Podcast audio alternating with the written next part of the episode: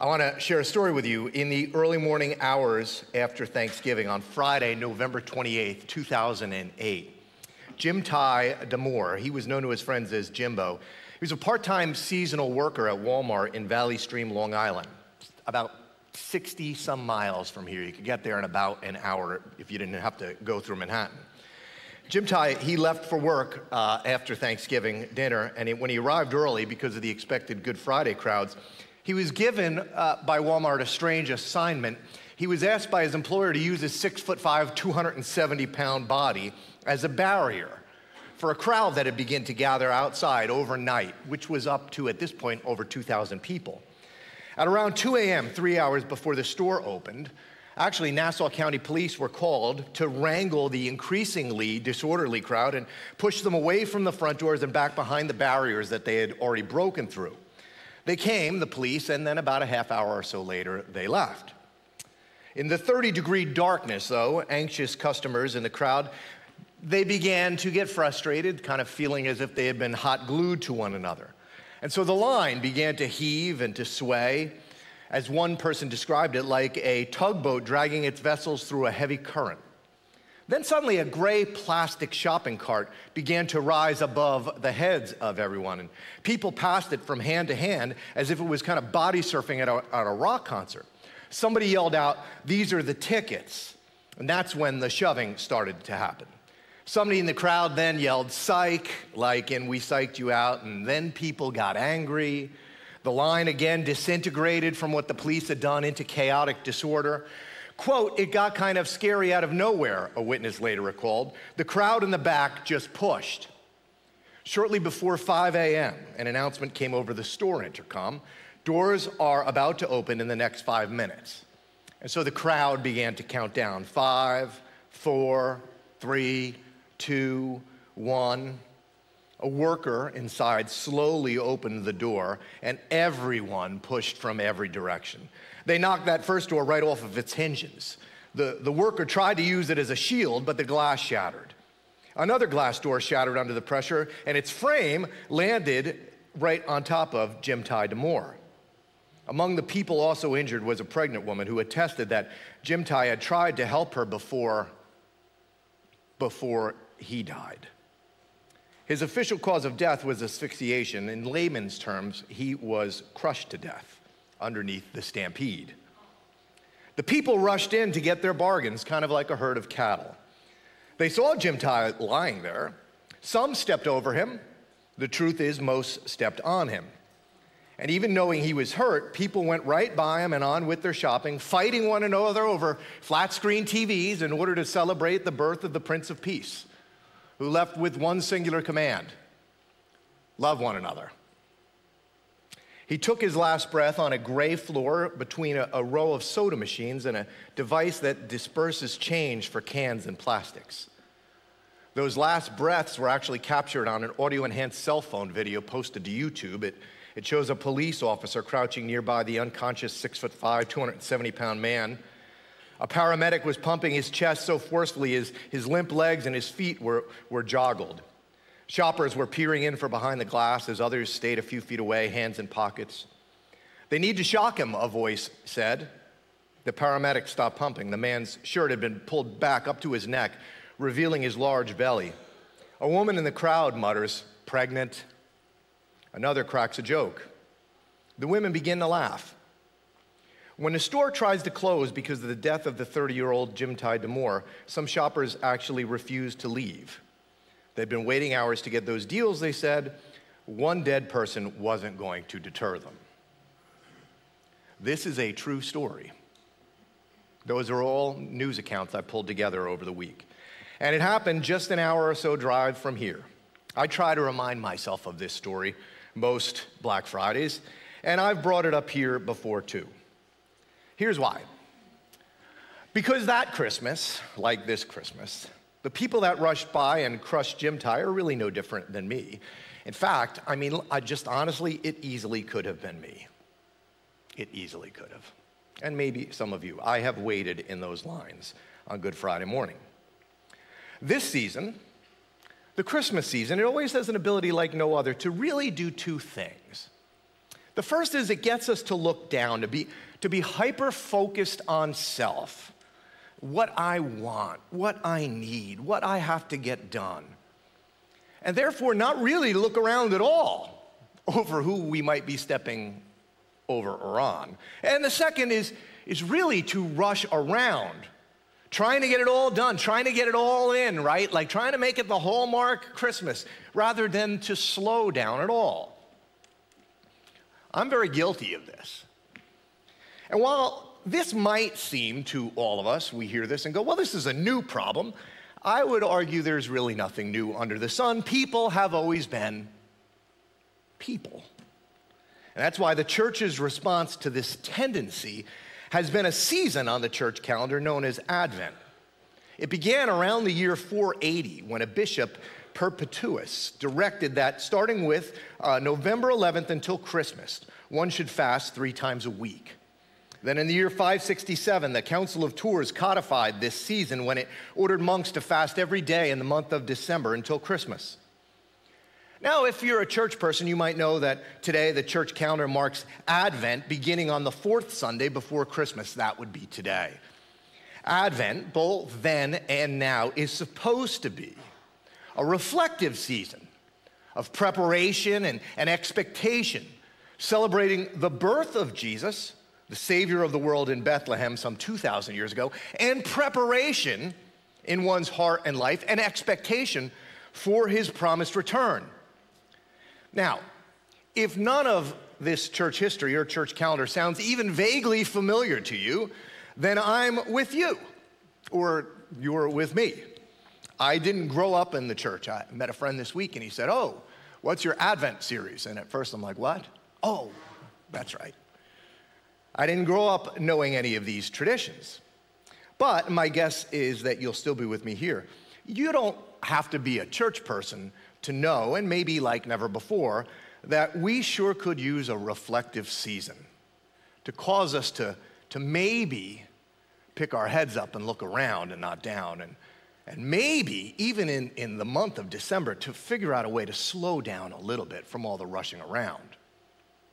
Now, if, you are a church person, you might know it's customary dur- during these, these Sundays of Advent for churches to focus on prophets or, or John the Baptist or the story surrounding Jesus' birth. Those are all good things. This, this Christmas, I, I want to take a little bit of a different approach. I'm going to take you with me because I, I'm doing it too. I want to I want to explore this these four Sundays of Advent. I want to explore this Christmas by focusing on Mary, the mother of Jesus, and her perspective on her son and what she was a part of. No one was closer to Jesus than Mary. No human being shaped Jesus' life more than she did. No one knew him better. No one loved him more. And no other human being paid a greater price than she did for his birth and his life and his death. Yet, the story about Mary, especially in Protestant churches, is rarely told. This Mary, mother of Jesus, that the Bible records, she's been oftentimes hijacked by theological controversies, whereby she gets reduced to some kind of a giant sticking point between Catholics and Protestants. Maybe you know the stories here. The Catholic Church proclaiming and celebrating her divinity, oftentimes at the expense of her humanity, and the Protestant Church refusing to celebrate and almost barely acknowledge her highly favored status by God in our rush to proclaim just her ordinariness. One author put it this way for, for years, the view of Mary in the church has been made unreal. Mary has become, for many, little more than a compliant, quote, resting womb for God. And she's become a stereotype of passivity in the face of challenge, of, of self sacrifice at the expense of one's soul care, and of quietude to the point of hiding in the shadows of others. What I'm going to uh, show you, hopefully, over the coming weeks, is this Mary of the Bible was anything but that. The writer goes on, he says, the developments about Mary in the Roman Catholic and Eastern Orthodox tradition have generated amongst Protestants reaction formation. Many of us Protestants have reacted against Mary so much, we've been formed now in such a way that Mary's been pushed entirely off the stage. Most of us, and if you grew up in the Protestant church, I, I, think you'll recognize this is true. Most of us know far more about what we don't believe about Mary that she wasn't immaculately conceived, that she had other children with Joseph and wasn't perpetually virgin. We know all of those things we don't believe about Mary, much more than what it is we do believe about Mary. And I found this conclusion super interesting as I read it this week. The Cold War between Protestants and Roman Catholics over Mary might be drawing to an end. There are many reasons for this, some political, some social, some theological, and some global. But evangelical Presbyterian Mark Roberts of Irvine, California, he thinks he knows at least one reason the war might be over. And he says it's the song, Mary Did You Know? Most of you know it. It was written decades ago now by Mar- uh, Mary Lowry. It's been recorded by more than 30 different Christian artists. And the song, well, the song has done a lot to bring all of us back to the real human being of Mary, the mother of Jesus. And finally, I, I, just want to share this from my perspective and why I chose this topic for, for this year. When it came to the events of both that first Christmas and to the life of Jesus, the first century physician turned first rate historian Luke, who set out to write this orderly account of Jesus' life, he repeatedly used an expression regarding Mary. He would write regarding those events of the first Christmas that Mary both pondered and treasured these things in her heart. She pondered them, she reflected on them, she treasured them, stored them up in her heart. And I, I, can't help but wonder if, if it was the treasuring and the pondering of these things, not just in her head, it wasn't just head knowledge, but in her heart, that eventually brought Mary to a place of believing that her son was indeed just who he proclaimed himself to be the way and the truth and the life, the incarnate God of all creation. As we'll see, she didn't always believe that. You know, to ponder and to treasure in your heart, you have to slow down. You've got to slow down. And you got to look around. I can't help but wonder if, if in this season of reflection and preparation, if we would actually take it seriously. If we too would treasure and ponder along with Mary, if, like Mary, if we could slow down and begin to look around and ponder and wonder and treasure these things, if we might come up with the same conclusion about her son too. So, I invite you to wonder with me over the next few weeks. But we're going to do something this Christmas a little bit different. We're going to wonder at least I will, and drag you with me, we are going to wander in reverse. We're going to start with the end of Mary's life and we're going to work our way backwards so we arrive together at the cradle of Jesus on Christmas Eve. Those of you that have tickets. We'll be online also. And so, let's begin with the end, which it turns out there are lots of claims about the end of Mary's life, but there is really very little definitive knowledge. Truth is, even in death, Mary remains controversial. Here's why. There's only one verse in the Bible that mentions Mary by name after the resurrection of Jesus. Here's the verse. We're told by Luke that following Jesus' ascension into heaven, regarding the disciples, he wrote, They all joined together constantly in prayer, along with the women and Mary, the mother of Jesus, and with his brothers. That's it. And so, with so little information about the rest of Mary's life found in Scripture, our only sources of any information about, about what happened to Mary are the traditions that developed and grew up around Mary in the church during the centuries that followed her death. In Roman Catholic and Eastern Orthodox traditions, these stories are actually, and if you're from that background, you know this, the, these things, her death is actually annually commemorated. Most Protestants have no idea about any of these things. They, they commemorate Mary's death on uh, both, both traditions on August 15th each year. Roman Catholics celebrate this as the Feast of Assumption, and Orthodox Christians as the Feast of Dormition.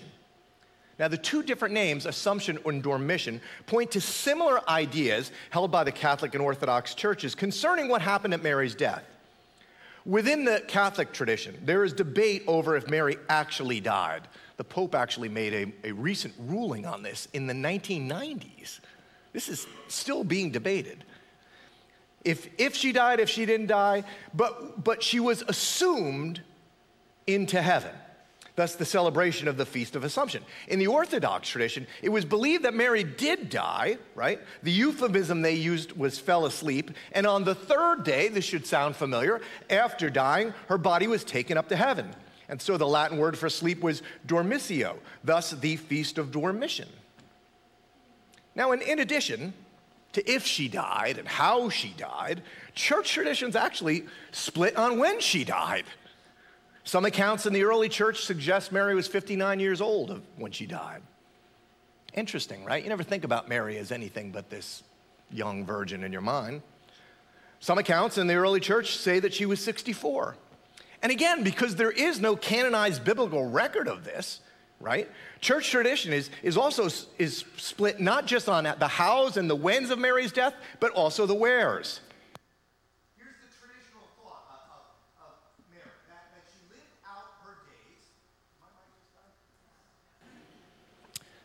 So I'll let some, oh, there it goes back on.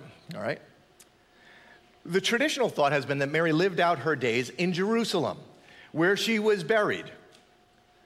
She's buried, actually, you can go and see it in a cave adjacent to the Garden of Gethsemane on the Mount, uh, Mount of Olives, where Jesus went that last, one of those last nights of his life to pray. There's a church over that cave now in which Mary was supposedly buried, if you believe she died. You can go and visit this place. Here's what the inside looks like. And I'm sure for those who have it, I would imagine it makes this often mythic figure a little bit more real, which I think is pretty cool. Yet, what would be Mary without controversy? There is actually another ch- church tradition. You might remember this. When Jesus was on the cross, some of you might remember that Jesus looked down from the cross to his disciple John, right? And he said to John, Son, behold your mother. And so the scriptures say from that point on, John, quote, took her into his home.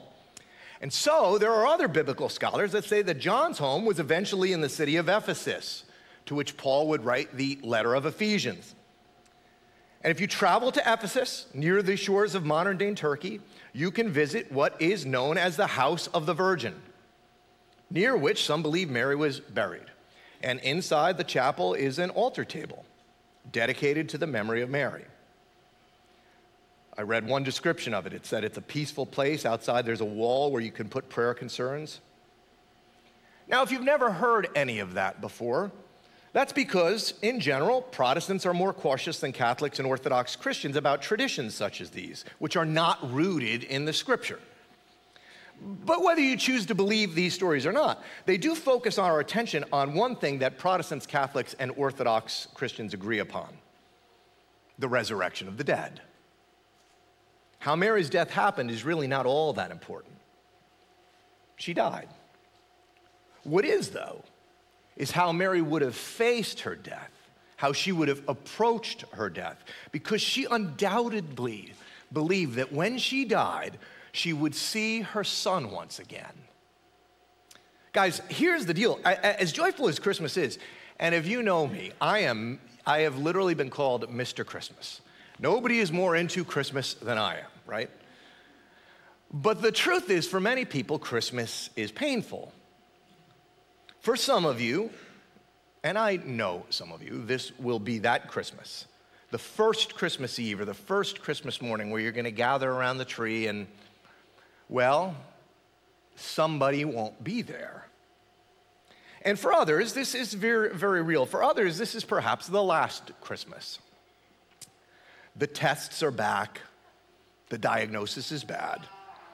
And for your family, reality is taking hold. This happened to our family several Christmases ago. It was a tradition in, in our Christmas Eves that my father in law would read the Christmas story from the book of Luke before we opened presents. For many years, it would be something that the kids would kind of want nothing to do with, and the parents would just roll our eyes and hope he would move along. We had that Christmas Eve once where the tests were in and my father in law's prognosis was bad. At this point in my life, most of my Christmas Eves kind of blend together. They become indistinguishable, really, one from another. That Christmas Eve, that Christmas Eve, I won't forget. It was in my living room. We handed in the Bible. It got quiet. And he read the story to my family, to my kids, to his grandchildren.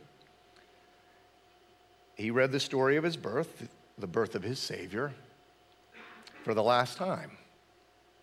And we all knew it. It was the definition of bittersweet. And that's why at Christmas, we have to view the events of Christmas through the lens of Easter. Because there is no doubt that Mary, who was at both the cradle and the cross, did. It was this son she held in her arms that first Christmas, who, and look, as we're to see in this series, she didn't get this at the time, or at least fully. But it was this son. She treasured these words. She pondered his words. And my guess is that in her last day, she was comforted by, by, by his words. Because he was a boy, her boy, that would grow up quite famously to proclaim, well, in one case to another grieving woman, Jesus said to her, I am the resurrection and the life. The one who believes in me will live even though they die, and whoever lives by believing in me will never die. Do you believe this? Mary did. Pope John Paul II suggested that at Jesus' resurrection, before he appeared to Mary Magdalene or anyone else, he appeared first to his mother. The Pope suggested that this was why, when Mary Magdalene first arrived at the tomb, Jesus wasn't there. Uh, my friends, I would say that that is purely speculation or supposition, but here, here is what is likely true. I mean, isn't it easy to believe that the resurrected Jesus would prioritize going to see his mom? I mean, wouldn't he? He saw what she went through at the foot of the cross. I would think that he would want to share with her. Mom, look. The scripture from Acts 1 that I, I, shared with you before, it seems to indicate that Mary was there at Jesus' ascension. So she definitely knew that for her son, death was not the final word. And I think this Christmas, as we kind of work backwards, right? towards the cradle of Christmas Eve as we treasure and ponder this first Sunday in December. I think Mary would want you and I to live this Christmas with the truth of Easter in mind. These truths, right? These truths are not fully going to heal the wound. They're not going to compensate adequately for the pain. I mean, think of what think of what Mary saw happen to her firstborn story or her firstborn son. She would, I mean, could you, this, this happened. She saw what they did to her son. She would carry that wound, not unlike her son, who would carry that wound forever. But that hurt for Mary, that very real hurt, and I hope for you this Christmas, is coupled, overwhelmed by hope. This is the story of Christmas. The Apostle Paul would summarize it this way he'd say, Brothers and sisters, we don't want you to be uninformed about those who sleep in death, so that you do not grieve like the rest of mankind who have no hope. For we believe that Jesus died and rose again, and so we believe that God will bring with Jesus those who have fallen asleep in him. For the Lord himself will come down from heaven with a loud command, with the voice of the archangel, and with the trumpet call of God, and the dead in Christ will rise first. And after that, we who are still alive and are left will be caught up together with them in the clouds to meet the Lord in the air, and so we will be with the Lord forever. Therefore, encourage one another with these words. That last Christmas with my father in law for our family that's how I look back at it now. Every Christmas Eve now, the tradition continues. We read the story from Luke. It's not the same. Now I read it. Can you imagine? It's very disappointing for everyone. It'll never be as good. And that hurt would be quite crippling for my family if not for this hope. My father in law loved Jesus. He had his hope and his heart fully rested, rested on Christ. And because of Christmas, we have, my family and I, we have this one hope. We will see him again. I picture him reading the Christmas story to us again in the kingdom to come, where I'm certain we'll still be celebrating, maybe even more so, the birth of Jesus. I think that's going to be reality. One author I read this week summed it up this way. He goes, I don't know what Jesus' last words were to Mary the last time he spoke to her, but I imagine he would have looked at her and said, Mom, I'm going to see you again someday. Which brings me to the second thing I've pondered and treasured and reflected on in my heart this week. If the church tradition is right, then Mary would have lived, give or take, some 15 years or so after Jesus ascended into heaven. You ever wonder what she did in those years? What became of her? I mean, was the veneration of Mary immediate? From the biblical canon, it doesn't appear so. I, I, I, haven't read of anybody finding her image in their toast. Did she live out her days in Jerusalem in the care of her other children?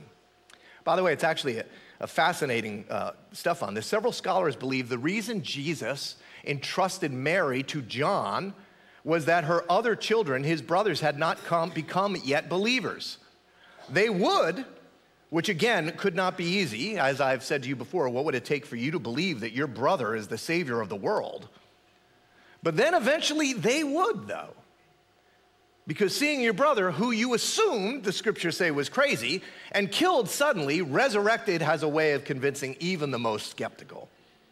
His brother, some of you know, James, likely the next in line after Jesus, his next oldest brother, James, would go on to lead the church in Jerusalem, and he would write a New Testament book of uh, that you know as the book of James, where he would cite his name, but then he said this about himself. He said, James, a servant of God and of the Lord Jesus Christ. Can you imagine calling your brother that? What would it take for you to call your sibling a disciple of the Lord? I can't even say my brother's name there. Right? What would it take? It might take a resurrection. Did Mary stay in, in, with James in Jerusalem? Did she, in fact, go with John to Ephesus? We don't know. But here is what I'm certain of the resurrection of Jesus would have had the same impact on Mary, maybe even more powerfully so, because she bore and raised Jesus as it did on James and all the other disciples, who were the guys that all fled and, and were hiding, right? They were nowhere to be found at, at, at, the, at the, the morning of, of the crucifixion. But after Jesus was resurrected, they took to the streets to proclaim him to the same people they were hiding from to proclaim him Lord. It seems that Mary was, was there at Jesus' ascension when she, along with the others, heard Jesus proclaimed this. Here's what Matthew said Jesus said. And Mary was likely standing right there. Jesus came to them and said, All authority in heaven and earth has been given to me. Therefore, go and make disciples of all nations, baptizing them in the name of the Father and of the Son and of the Holy Spirit, teaching them to obey everything I've commanded you. Imagine her mother's heart, his mother's heart when she heard this. And surely I am with you always to the very end of the age. Luke would go on, as he does, this first rate historian. He would add some details to it. Here's what Luke recorded Jesus saying He goes, You will receive power when the Holy Spirit comes on you, and you'll be my witnesses in Jerusalem and all of Judea and Samaria and to the ends of the earth. And so here's what I, I believe. I believe, based on what, what we're reading, that when the Holy Spirit came upon the disciples as Jesus promised, I believe Mary was right there with them. For Mary, if, if you ever, I didn't think about this while I was doing the work on it. For Mary, it would have been her second encounter with the Holy Spirit. The same Spirit which the angel had told her would come upon her to birth the Savior of the world was now coming upon her again and others to birth, to birth the church of her son Jesus. This God empowered, God fueled movement of love and care and concern for the lives and the hearts and the souls and the eternities of others. I like how Adam Hamilton, in his book, A Not So Silent Night, puts it. Here's, here's what he wrote Where would Mary have been? I believe she saw Christ's commission as her continuing mission, and she devoted the rest of her life to the mission that God had given her. Jesus told his disciples to be the light of the world. He told his followers to teach others what he had taught them. He told them to be his witnesses. Don't you imagine that's what Mary did during the last days of her life? I believe that she would have continued to do the things Jesus had done to look for people who were lost sheep and bring them back to God, to find those who were hungry and thirsty and sick and naked and in prison and care for them, to let her light shine before others that they might see her good works and give glory to her Father in heaven, to love her neighbor and her enemy, and to do the things Jesus had called all the disciples to do. Wouldn't Mary have devoted the next 15 years of her life to doing those things? Mary, as we're going to see over the next couple of weeks, Mary was a very real human being. She doubted God. I'll show you that. She was confused by his plan. She was uncertain as to who her, her son really was. She carried with her wounds from her past, disappointments with God. My guess is that her life was not all that easy. Because of Christmas, because of the birth of her son and the birth of his church, she was there for both. It was full of purpose, though, trumping pain. It was full of hope, healing hurt, but this happened not because it was all so clear and easy that first Christmas. It happened, it only happened because she stopped and treasured all of the events up in her heart. She pondered them over decades. She wondered at what God was doing. Long before Advent was a season on the church calendar, it was at home in Mary's heart. And so, my challenge for you and I this first Sunday of Advent is is it really possible? for you to actually slow down and to look around. That Black Friday morning in 2008, thousands of people broke down those doors, most of which, I looked up the demographics on this, most of which from Long Island are from a Christian faith background. Thousands of them rushed by. Do you know how many stopped? Three. Three. It's really hard to slow down. It's really hard to look around. And the truth is that this Christmas, right? Lives and hopes and eternity still hang in the balance of your decision, of my decision, if we're going to do that. Because our mission, like Mary's on Christmas, is not really to get gifts for people to open, but actually to be gifts, to bring hope and purpose to be what Mary's son called us to be light and salt, uh, and salt in a dark world. People who do what, what he's called us to do, empowered by him to, to be his witnesses so that others would see him in us, who offer hope and help, who pray and work so that our world looks a little bit more like the kingdom that Jesus proclaimed. This is what Mary would have been doing. This is what you and I are called to do. What would it look like? What would it look like? I know, I, listen, I know. Joan and I were at the Short Hills Mall yesterday. If you ever want to see the complete opposite of this story, go to the Short Hills Mall at Christmas time. What would it look to slow down and look around instead of just rushing by and stepping over or stepping on? Do you have eyes that can see the people around you the way Jesus sees them? Maybe the way he's calling you to them. Is there somebody, is there anybody in your life or your home, within your relationships, your workplace, your neighbors, your school, where you might ask God, is it them, Lord? Is it them? Are you calling me to them? Who do you want me to, to be your witness to? I invite you to my own personal challenge this Christmas. Would you be willing to pray? And I prayed this prayer and it always gets answered, uncomfortably so. Would you be willing to pray? Right? For the open door, the right words, the correct message? Would you pray to be a witness? Just simply to share with someone the hope that you have found in Jesus. This is what Mary spent her life doing. That's why Paul asked for prayer too. He said, here's what I encourage you join me in making this your prayer over the next couple of weeks. Here's what he wrote to the church in Colossae. He goes, Devote yourselves to prayer, being watchful and thankful. And pray for us too that God may open a door for our message so that we may proclaim the mystery of Christ for which I'm in chains. He wrote this from prison. Paul wasn't looking down at the chains and complaining about his lot in life. He was looking even then around for others. He goes on, um, could you imagine if we had this heart for people? He goes, Pray that I may proclaim it clearly as I should. He warns us. He goes, Look, be wise in the way you, you act towards outsiders.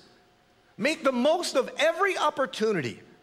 Let your conversation be always full of grace, seasoned with salt, so that you may know how to answer everyone. This Christmas, would you slow down? Would you just start to look around? Would you look around and not step over would you dare to pray for those same things that Paul prayed for? And I'm totally serious about this. Pray for this. I would love for you to email me because I guarantee if you start praying, Lord, show me who, show me who, please show me who, give me the words, tell me how to do it, you're going to be shocked what's going to happen. Mary died. And the promise of the reunion with her precious son here's the truth, became a very present reality for Mary. I thought about that reunion this week. Can you imagine what it was like when Mary saw Jesus again? When Jesus hugged his mom again? Can you imagine what it was like the first time their eyes met? Jesus, her son, described that day in the heavens. He said, It's like a shepherd who left 99 sheep to go and get the one. And when he found him, he was so overjoyed, he called all of the other shepherds together and rejoiced. I'm sure his mother heard, heard him say, I, am telling you, mom, in the same way, there's going to be more rejoicing in heaven over one sinner who repents than over 99 righteous persons who do not need to repent. She heard him tell the story that, that one day the kingdom of God, eh, those reunions would be like a woman who had 10 coins and lost one. She turned the house upside down looking for it. She went crazy. She came up with a plan. She worked all night. And when she found it, she was so overjoyed. Again, she called all of her friends over and she celebrated like crazy. And then Jesus said, In the same way, Mom, I'm telling you, there is rejoicing in the presence of the angels of God over one sinner who repents. And then he told the story of a father who lost a son. And when he came home, when the son came home, when he found the father, when, when, he, when the father found him, he threw his arms around him and he threw the biggest party in town, the biggest party the town had seen. The rejoicing was over the top. Why? Because this is who the father is. The father wants his sons and daughters brought home. The father proclaimed, This son of mine was dead and he's alive again. He was lost and he's found. And so they began to celebrate. Friends, these are, are the stories, these are the purpose, this is the hope of Christmas. And you and I, as, as followers of Jesus, have a role to play in it. But it's not going to happen. It's not going to happen if we don't slow down and look around. The father is still longing for sons and daughters, the lost ones to be found and brought home. The party awaits. The reunion is going to be sweet. Will you pray to be a part of it this Christmas? That part, the merry part? What does it look like? What, is that, what does that day look like? I think sometimes we get a little bit too religious. You know, we see these pictures of Jesus in the clouds and stuff. I think when we get too religious with these things, we kind of, they lose their power. And so this week, as I began to think about, about Mary, I stopped and I paused and I really reflected on what it must have been like when she saw Jesus for the first time again. What it must have looked like for Jesus as he looked across the kingdom and he saw his mom. And it really, I could just feel the hair stand up on my neck. And I don't know if you saw it, my son Caleb sent it to me. The footage of some of the hostages that were returned in Israel this week. There, they too were re- reunited with their families, with their moms and their dads. And, and as I watched the footage and I was studying this stuff this week, I, I just thought about what it was going to be like, this party in heaven. The heart of God, our Father, how He so desperately, He so desperately longs for the returns of sons and daughters. He so desperately wants them back and found. Desperate enough to send His own Son to come find them. And so I've recommitted myself to, in this season, do what Paul prayed for to be watchful and thankful, to ask God for an open door, to make the most of every opportunity. And I pray, I hope you will too, that Jesus will help me to proclaim the message of Jesus clearly. I want to show you, because we need to take the religion out of this sometimes, I need to show you um, that video that I saw, because I think it gives you a sense for what we're called to be a part of this Christmas. And so we'll close with that. But as we watch it, in light of the reunions which await in the kingdom of God, I hope this Christmas you will slow down and you will look around and you will recommit yourself to the cause of Christ as seen in his mother Mary.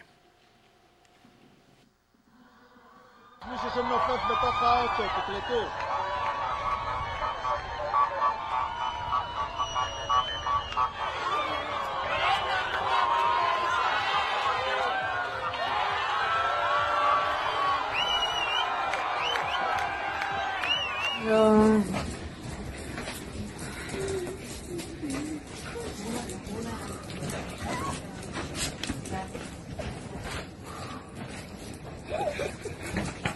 Yanaki, Yanaki. Não, Puxa, puxa, puxa, puxa.